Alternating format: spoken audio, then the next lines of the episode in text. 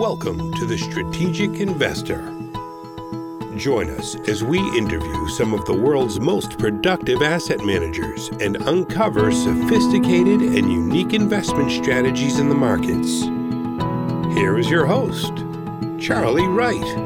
Hello and welcome to Strategic Investor Radio on OC Talk Radio, where we bring you investment strategies you are not hearing elsewhere.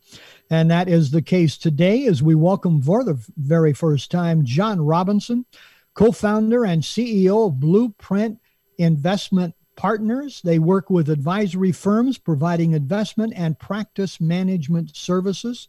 And he speaks to us from their headquarters in Greensboro, North Carolina. John, welcome to Strategic Investor Radio. Hey, Charlie, thank you for having me. It's good to be with you. So, John, you started, we're one of the co-founders there of Blueprint Investing, and you were previously with Bear Stearns. That's possibly a story for another day, John, and Prudential Equity. And so tell us, give us, first of all, a little longer background of yours. Sure. Yeah, happy to do that. Well, you know, for me, the Bear Stearns story is a happy one. I fortunately was not there towards the end. But yeah, my background my career started really in trading and market making for Bear Stearns, for a subsidiary of their specialist arm called Bear Wagner Specialist. And, you know, when you come from a small town in North Carolina and don't have a Rolodex or any family members that have a Rolodex to Wall Street firms, you have to get a little creative in terms of how are you going to get a job? So what I did was I got creative the best way I could and knew how. So I scoured the New York Stock Exchange member firm database and found that there was someone at a firm called Bear Stearns, and his name was Mike Winchell, and he was the chief risk officer, and that he had gone to the University of North Carolina at Greensboro like I did. We got different degrees, but he was the only person I knew from UNC Greensboro that worked on Wall Street in any sort of prominent position. So I thought to myself, okay, how do I can't call him, I won't get through, I can't show up because security won't let me in. So what do I do? And I said, basically surmise that, look, if I send a FedEx package, no one turns down a FedEx package. So I wrote a letter. I typed, printed out a letter that was as persuasive as I could be to give me a shot or at least give me a call, and FedExed it. And 2 days later, he called me, invited me up for an interview, and 1 week after I graduated, I started work on the stock exchange floor. That was my initial, foray into trading on the New York Stock Exchange. And then I moved into equity research because I thought if I want to be a portfolio manager, then having a trading and then a more analytically in-depth job like equity research would really prepare me for that. What I didn't realize is that... I've got to interrupt you for just a second and congratulate you. We have heard the introduction and the brief bio of about 375 guests. And what you have just given us is the most innovative, the most interesting thing anybody's ever said about how they got their first job. And if people start getting FedExes throughout the country, we know that the reach of our show has been significant and your influence has been felt throughout the nation. So, John, congratulations here. Thank you for that compliment. And if our friends at FedEx in Memphis are listening, they can send shares to our address, which would be on our website. Okay. So from there, you ended up starting a Blueprint Investment Partners. And when was that, John? Yeah, we started Blueprint in 2013 with the really the same portfolio management and operational management team that came from a predecessor firm called Robinson Langley Capital, that was a commodity trading advisor where we ran future strategies, systematic future strategies, and a futures fund that we started in 2007. So Blueprint was really the be too with that. You're a man, John, if you've been in the futures market, and the equities markets seem a little boring after the futures market. Yeah. Well, not lately, but right. Certainly in, you know, the historically low volatility environment we've been in largely since 08. Yeah. I mean, I guess the, I'll trade the, relative excitement for lower blood pressure. Yeah, I can appreciate that. Okay, so tell us about Blueprint Investment Partners, what you guys do and how you do it. Yeah, so Blueprint creates systematic, process-driven investment strategies, as you mentioned, for financial advisors mostly and institutions.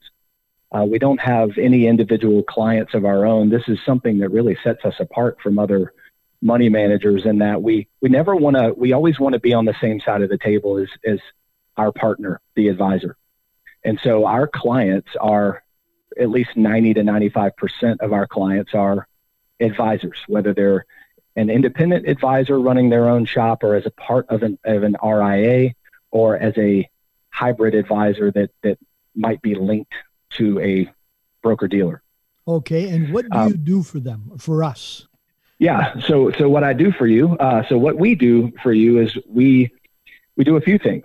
We create strategies and offer them in products, both managed accounts, and we recently launched, or as recent as March of 2020, launched a mutual fund to very efficiently deliver the strategies that we've created and offer. And we also offer practice management services to these advisors because really we're just trying to serve our client best. And we know that our client, the advisor, has so many responsibilities that they have to take care of on a day-to-day basis. And 4 of those main responsibilities have nothing to do with advising, and they have to do with running a business or managing a practice or managing people or managing financial controls. So what we try to do. Tell me about it, John. I mean, you know, yeah. I'd like to be able to do the real work occasionally, you know, but yeah, I understand. Clients and business owner things and the bookkeeping, you know, questions and issues. And I just recently went through, I'm still going through an audit with the state of California, and they asked every question in the world except what's important. I think you nailed it there, because we when we sit down with an advisor over Zoom, right? It used to be in person and now it's over Zoom, and hopefully we'll be in person again one day. What we want to do is we want to ask that question to them. What is your highest and best use? And 9 times out of 10, and maybe it should be 10 times out of 10, the answer is, like, my highest and best use is serving my clients and prospecting, because these are revenue generating activities. Everything else is on the expense side of the ledger. And so we want to do our best to offer them strategies that are transparent, that are rules-based, that they can understand so that they can articulate it to the client. That's first and foremost and probably most important. But then secondly, we want to offer them tools that help them either transition those other aspects of the business to teammates or, you know, future teammates, or outsource those to other parties. Or if they're going to continue to do them themselves by choice or by, you know, because they're on the smaller side and can't afford to bring somebody in, we want to try to make their business or help them make their business as efficient as possible. Okay, so John, let's focus here on the investment strategies part. Let's ask you this question. What do you believe that you understand about investing and investment advisory practices that you wish more advisors and investors recognized and understood? Boy, that's a great question, and I have a long list. But it, you know, picking the, you know, letting the one I feel most passionate about float to the top. I really think that it's the behavioral side of investing and how important behavior is. I think it's both the investor's behavior, but I also think it's the advisor's behavior as well. Okay. Okay. The investor behavior, not the market's behavior, not the pundit's behavior, but we're talking about the investor or the investment advisor, et cetera, right? Yes, exactly. The human's response to the market. Maybe that's a better way to put it. Okay. And how important it is, and how, you know, that is really, to me, a dependent variable when you look at all of the variables that allow a client to achieve their goals, which is the ultimate for an advisor, right? Shepherding clients towards the goal that they have set for some purpose in the future. We design our strategies very much in line with that, first and foremost. But in terms of the behavior side, you know, we have many conversations with advisors, and in some cases, advisors bring us on to have conversations with them and client, or, you know, a segment of their clients. And by and large, we end up talking about behavior because it's the most important thing. It is the variable, or the emotion you have relative to the market is going to determine whether or not you stick with your plan that you inevitably set in an unemotional environment, and then ultimately abandon in an emotional environment. And so I think that behavior is felt. I think it's somewhat intuitive to advisors, especially, that their clients are going to get nervous in March of 2020 or December of 2018.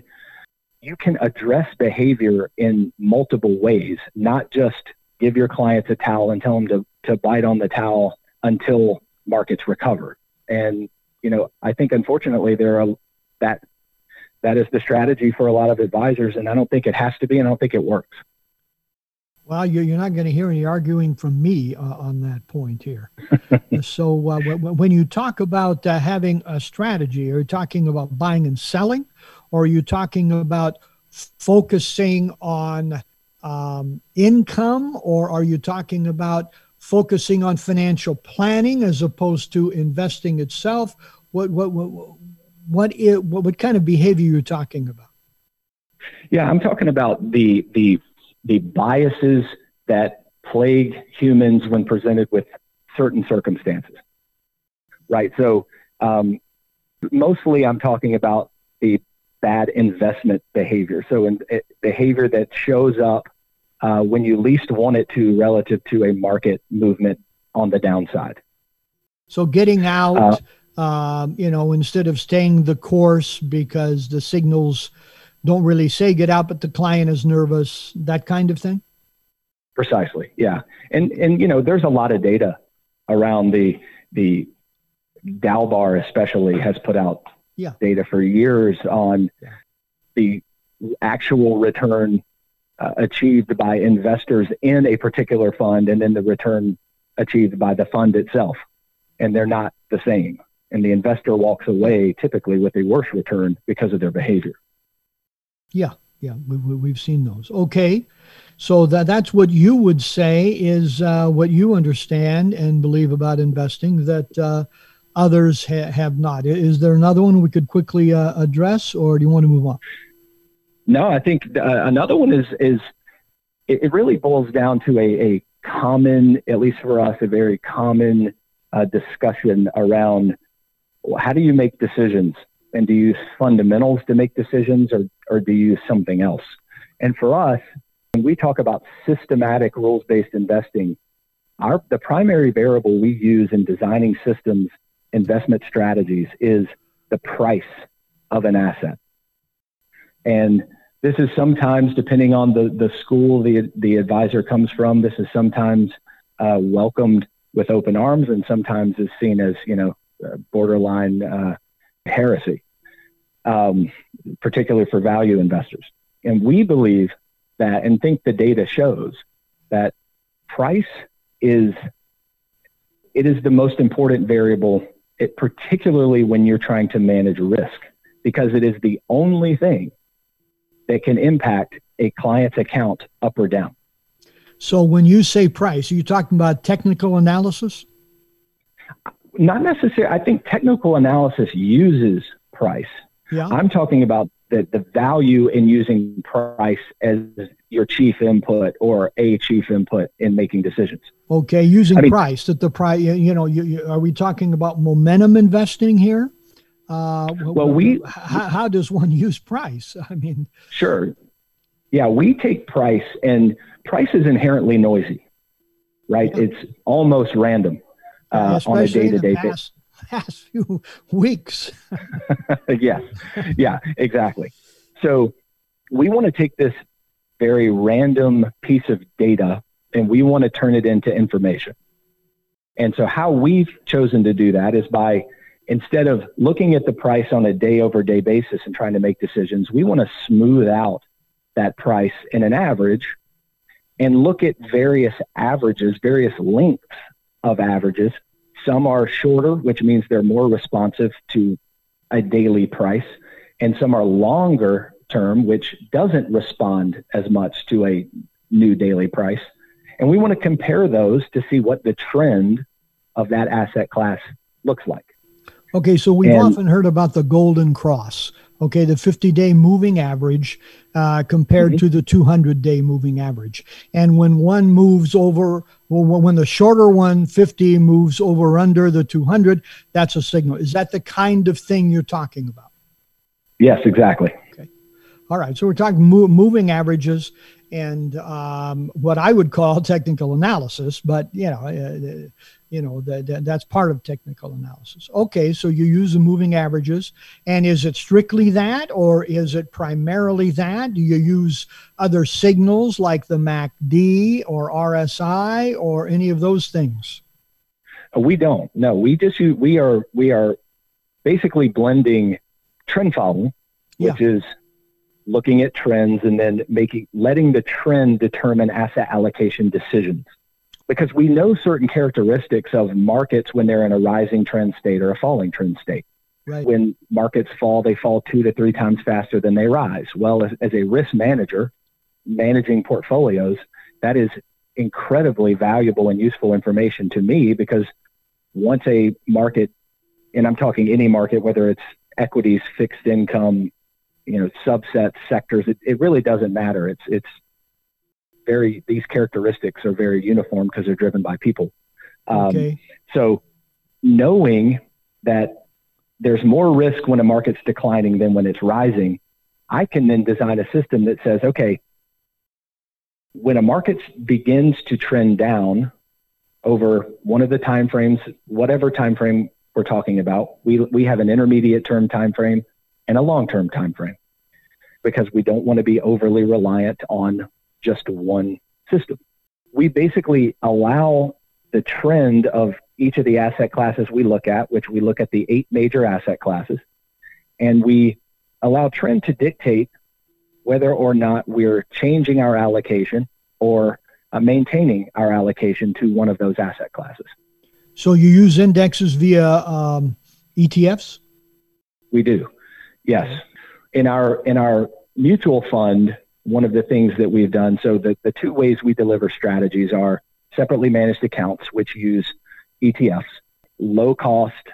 They're all free to trade now, but that wasn't the case, a year ago. Right. And index-based ETFs. We like indexes because, there's no tracking error. And so we get exactly the return that we expect. It doesn't mean that it doesn't go up and it doesn't go down. It just means that it can't deviate from itself. Now, inside of our fund, what we've done is we think is innovative, because we can't find anybody else that does it quite like this, is we break apart the index. So instead of using instead of expressing the index through an ETF, what we do is we use all of the underlying stocks in the index and we trend follow those to get our exposure. The bottom line is, in everything we do, trend following is present, but so is a strategic asset allocation model, which is effectively buy and hold. We take the 2 and we blend them together. Okay. Well, John, that's very interesting. We need to move on with a few more questions here. What major objections do you typically run into most often by people who are our potential clients here, the advisor firms? I think there are a few come to mind. The first is our use of tactics. I mean, when you think about, and that comes through trend following, like we just discussed. when you think about, we think about tactics or trend following as risk management constructs that's going to preserve capital, that are going to preserve our compounding over time and provide less variability of returns to the end investor, giving them a better shot of meeting their goals. This is why we do it. The objection from some advisors is, well, okay, but I haven't really needed that since 2009. Why should I just all of a sudden start needing it now? Hasn't the world changed? And our response to that is, that's fair, although there have been pockets, Q4, Q3 of 2011, Q4 of 2018, and certainly Q1 of 2020, risk management was needed in those scenarios because you cannot manage risk in hindsight. And so you don't know where the eventual bottom will be in any market that's going down. Right. So the objection there is, why do I need insurance? I haven't had a flood in 12 years, and all of a sudden you show up and you want to try to sell me some flood insurance. Right. Why would I all of a sudden need that? And the other objection for us is one that's a little bit more tractable and solvable, which is, hey, I'm bought into this, guys. This is great, but I can't access you because I don't do managed accounts, or I don't do managed accounts or mutual funds. So what about an ETF? So we're really trying to solve for that friction by continuing to introduce new products, trying to innovate in those new products and make sure that we're accessible to anyone who wants to access us. Okay. So let's ask this. What do you recall as the best advice you've heard, read, or received about investing? Yeah, I've been fortunate to have a lot of great mentors, both mentors, in an actual relationship, and then mentors because people have been generous enough to put their thoughts and experiences down in books or podcasts or, email. I think the best advice that I've ever received about investing is, it sounds trite, but it comes from a quote. I think the quote is from Ed Seykota, who's sort of a well-known trend follower, and I'm sure he got it somewhere else. But the quote is this, and it's, there are old traders and there are bold traders, but there are no old, bold traders. I've heard that about pilots. Exactly. I understand.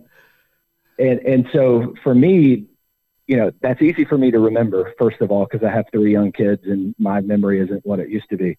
But, it really sums up the fact that risk is the most important thing, yeah. Right? And the key to longevity I believe in investing is survival. Yep.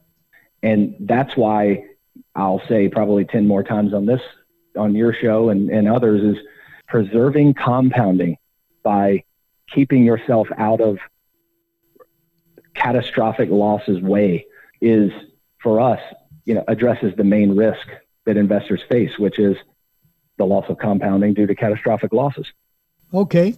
Very interesting. Tell us what keeps you awake at night, John, other than your three kids. Well, yeah, the three kids I talked about before. No, they, just wait till they're teenagers, John. Then you'll find out why parents of teenagers look like they're sleep deprived. I've heard this. I've heard that. It's one of those things that you know to be true, but you won't really understand. It's just like, right. Pre-kids, right? Yep. Like, yeah, I know what sleep deprivation is. Not really. Well, the thing that keeps me up at night is something that we talked about a few minutes ago, or at least alluded to it, which is there is a widespread, I don't know how widespread, so I don't want to make this uniform statement, but in our experience, in our world, there seems to be this widely held belief that stocks always come back after a decline. This belief has been, I think, really encouraged and reinforced since the financial crisis, also reinforced by recent experience because the V-shaped nature of the decline and recovery we've had both in 18, 20, in 2011. The fact is that without unprecedented Fed and government intervention in March and in April, the drawdown in U.S. stocks could have been significantly worse than it was. It was about 35% peak to trough in the S&P. Yeah. And beyond 35, you really start moving into the territory where each incremental percentage loss starts to work against you exponentially. Yes. Right. Meaning you need more and more to recover. Yeah. And so, I'm not suggesting that future market environments aren't subject to these, won't repeat. We could have a drawdown that looks like a V-shaped recovery starting today, but that is, to me, is a terrible bet to make, because we know that we've heard the saying that, or the adage that, history won't repeat itself, but it might rhyme. Right. And I think that investors can get lulled to sleep thinking that every time we have a drawdown, $6 trillion of stimulus is going to get added to the economy, and then we're not going to have a drawdown anymore. Yeah. And John, I think we have both found that those very same people who say, well, if the market drops, it always comes back. I'll just sit and it'll come back. They seem to be the first ones to panic when it actually happens, right? Yeah. Yeah. Why didn't you get us out sooner? You were the one that kept saying market always comes back. Yeah, but that was before we knew that. Well, look, that's because that philosophy is one of built on a foundation of sinking sand. Yeah. It is not foundational in the data. It is a good story, and people who push stocks need good stories. Yep. And so. That it feels good. That saying that and hearing that feels good. But the fact is that the last 10 or 12 years of market returns and market risk are not a guide for the next 10. Yeah. So John, one question we like to ask all of our clients, all of our guests, so what book on investing would you recommend for our listeners here? The books that I've enjoyed the most, or maybe the ones that have had the most impact on me, were early on. So there's a book that really chronicles an old trader named Jesse Livermore called Reminiscences of a Stock Operator. Yeah. That book is great because it tells good stories. It highlights behavior and risk in a way that's not as nerdy as I've done it here in the last 20 minutes. And really shows, the thinking process for a great investor or great trader like Jesse Livermore. And then another book that's had a big influence on me was the original and maybe the second Market Wizards books written by Jack Schwager. Because again, that book, Market Wizards, really told me that, look, there are many, many ways to make money in markets. But the guys who have, and the men and women who have done it most successfully, typically have a worldview. They have a set of rules and a system, using air quotes, that they follow, that they remain disciplined to and tethered to in emotional environments. But the tactics behind that, in some cases, can be wildly different. Yeah. And so the most important thing is to be is to have a process that fits you, that you can execute regardless of what's going on around you. Yeah, those books have really made an impact on me. Okay. So, John, final words for, give us your website and contact information for those who'd like to know more. Sure, yeah. Contact information can be found on the website, which is BlueprintIP.com. That's Blueprint Investment Partners, but we shorten it to BlueprintIP.com. And if somebody really likes your voice and how you say things, how can they contact you directly or someone at the firm directly?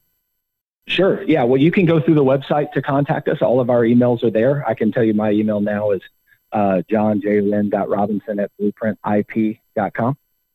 Appreciate that. So how about final words for our listeners here? I would say as a final thought, we're recording this in January of 2021. Uncertainty is always seems to always be at a heightened level in the present. But now it seems as heightened as ever. And I would just encourage all investors, including advisors, to revisit your portfolios, revisit your goals, and make sure that you are in the right vessel to achieve your ultimate destination, and be honest about that assessment, leaving aside adages, leaving aside dogma, leaving aside all of the things that can bias your opinion. I would encourage all investors to really get, their pencil sharpened and get serious about future risk and how they will go about handling those risks in their portfolios. Because it could be, if you're a retiree or near retirement, could be the difference in having to work an extra 5 to 6 years where you didn't, if you suffer a drawdown, because you're planning on living off the income from your portfolio. And that's a real risk, and it's preventable. Yeah. So those are my final thoughts. Okay. Well, John, thank you very much. We really appreciate you being with us here today. And we hope that your favorite basketball teams in North Carolina do well as they perennially do. And we appreciate you being here, and our best wishes for your continued success there with Blueprint Investment Partners. So thanks for joining us today. Yeah, you bet, Charlie. Thank you. Thank you for having me. I had fun. Good. For all of our listeners, this has been a Strategic Investor Radio on OC Talk Radio. We'd love to hear from you. info@strategicinvestorradio.com would be an email you can use. And you're welcome to go to our website and listen to any or all of the interviews and podcasts and shows, strategicinvestorradio.com. I'm Charlie Wright, wishing you an enjoyable week and productive investing. Strategic Investor Radio is a production of OC Talk Radio and is provided for educational purposes only. Content of this program and the views of the guest should not be considered as recommendations by OC Talk Radio or investment advice from the host, Charlie Wright, or any other entity attached to this production. Investors should always consult qualified financial, investment, tax, or legal professionals prior to investing.